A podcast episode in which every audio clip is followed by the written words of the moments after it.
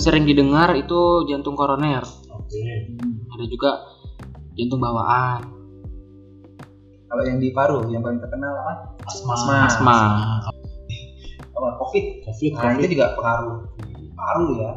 Berarti kalau paru kebanjiran jangan salahkan pemerintah.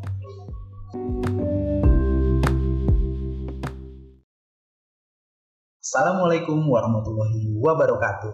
Kembali lagi bersama kami H2H Visual Podcast dengan saya Vicky. Maulana. Dan Afif. Ya, eh, kali ini kita akan membahas apa nih? Kita bahas apa nih? Bahas apa nih? Kita akan bahas tentang eh, kardio pulmo atau yang biasa kita kenal jantung dan paru. Oh, jantung dan paru. Enak tuh paru. Enak banget makan sama rawon paru. Padang enak. Beda beda pak. Oh, beda. Ini paru-parunya manusia. Oke. Oke kita langsung aja ya bahas eh, pengenalan ya fungsi dan jantung Jantung. paru itu kayak apa. Gimana Mas Maulana? Oke, berarti di review dulu ini ya. Satu-satu. Satu nih. Jantung Oke, apa paru nih? Jantung dulu. Jantung dulu. Oke, jantung dulu. Jantung ini adalah organ pemompa darah yang ada di setiap hidup. Hmm. Ya, jadi gunanya adalah memompa darah dari jantung itu sendiri menuju seluruh tubuh dan dari bagian-bagian tubuh tertentu kembali ke jantung itu lagi. Oke, kalau itu kan yang jantung ya. Sekarang yang paru. Kalau Paru apa? Paru goreng. Ah, Mas Alf gimana? Suka paru kan ini? Oke, beda paru ya. Beda paru. Beda paru. Oke, kalau paru-paru itu berfungsi sebagai eh, tempat pertukaran gas oksigen dan karbodioksida. Tempatnya ya. Eh, pertukaran gas. Jadi nanti dia yang akan mengisi oksigen dan mengeluarkan karbodioksida dari darah. Oke, berarti eh, darah ya. Jadi dari jantung dan paru ini saling berhubungan ya Iya, Iya, dan benar. tidak terpisahkan. Kerjanya ini barengan ya. Barengan Sama ya, benar sekali. Eh, sebelum masuk ke pembahasan utama kita, kita review dulu nih kasus-kasus apa kasus-kasus paru dan jantung. Oke, kita mulai dari jantung dulu. Hmm, jantung dulu. Oke, kasus ini jantung tuh ada banyak ya kasus-kasus yang mungkin sering didengar itu jantung koroner. oke. Hmm. Ada juga jantung bawaan.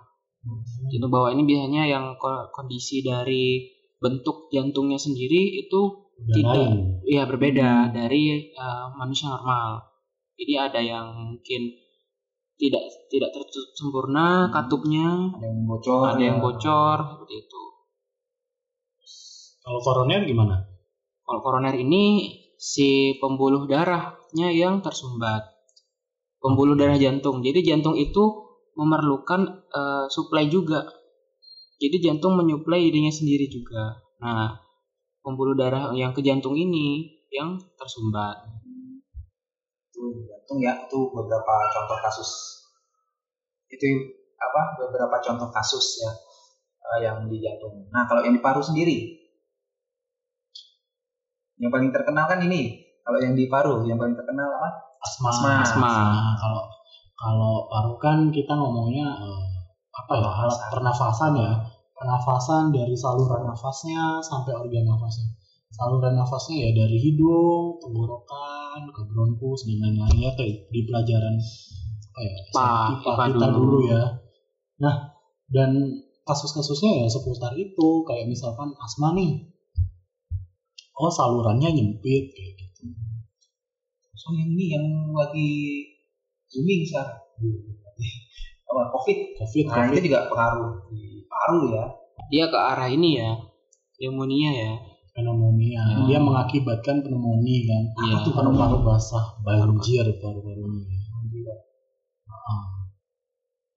Hmm, Berarti kalau paru kebanjiran jangan salahkan pemerintah. itu salahkan amdalnya Oke, jokesnya sampah sekali. Oke. Sampah. Next ya, Eh, kan tadi udah nih kita bahas eh, fungsi paru itu apa, terus dan kondisi jantung seperti apa, kasus-kasusnya seperti apa. Nah, bagaimana sih fisioterapi itu uh, masuk ke dalam kasus-kasus tersebut? Baga bagaimana fisioterapi uh, masuk sebagai salah satu tenaga medis yang memberikan intervensi di kasus-kasus paru dan jantung. Kan sekarang kalau fisioterapi yang lagi ngetren nih uh, kayak sport sport olahraga terus anak anak stroke Oke, sebenarnya untuk fisioterapi masuk ke ranah fisioterapi jantung ini, fisioterapi itu tidak melakukan pengobatan langsung kepada jantungnya, hmm. tapi kita lebih ke arah sistem geraknya. Kan sistem gerak ini membutuhkan kerja dari jantung juga. Seperti kita berjalan, berlari, itu kan membutuhkan kerja daya tahan dari jantung atau endurance jantung. Nah, di sini kita bisa masuk.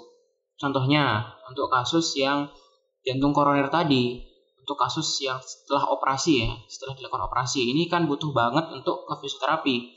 Biasanya pada kasus ini, pasien ini ketika akan duduk ataupun akan berdiri itu sudah merasa ngos-ngosan. Karena kondisi jantungnya yang sebelumnya yang misal dalam kondisi fit 100% setelah operasi turun. Nah, fisioterapi bisa membantu di situ gimana caranya biar jantungnya daya tahannya bisa meningkat berarti ini ya eh, apa lebih ke daya tahan dari jantung dan parunya itu. Iya, supaya aktivitas fungsionalnya lebih baik lagi. Ya atau yang biasa kita kenal itu dengan physical fitness. Physical, physical fitness. fitness. Physical fitness stamina endurance gitu ya. Kalau ya. dari paru-parunya sendiri gimana mungkin mas Afif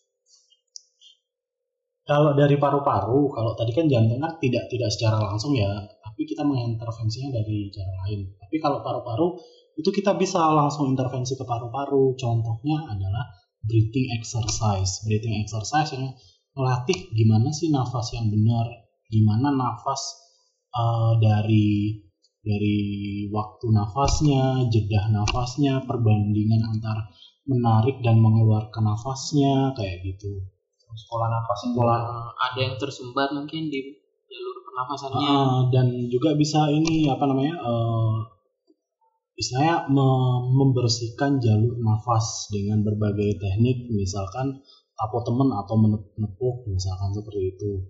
Atau juga bisa dengan postural drainase jadi pasiennya diposisikan uh, melawan gravitasi akhirnya cairannya cairan mukus atau slime slime yang ada di paru-parunya jadi turun.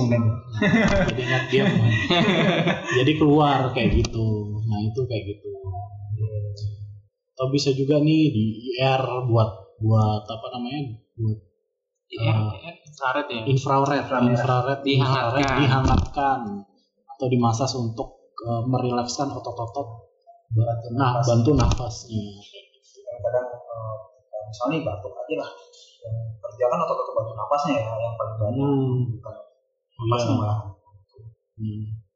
itu misalnya pernah nggak sih ketika kalian uh, apa batuk batuk terus menerus nih sampai kalian itu batuknya itu capek kalian sakit ya. nah, nah itu itu bisa diatasi gimana nanti batuknya biar efektif uh, mungkin seperti itu ya uh, sedikit sedikit penjelasan tentang uh, tentang kardiopulmonal tentang fisioterapi pada kardiopulmonal. mungkin uh, next bisa kita ini ya lebih lebih dalam, lebih lagi. dalam lagi bisa kita ulik lebih bisa kita ulik lebih dalam lagi. Demikian hmm, obrolan singkat dari kami.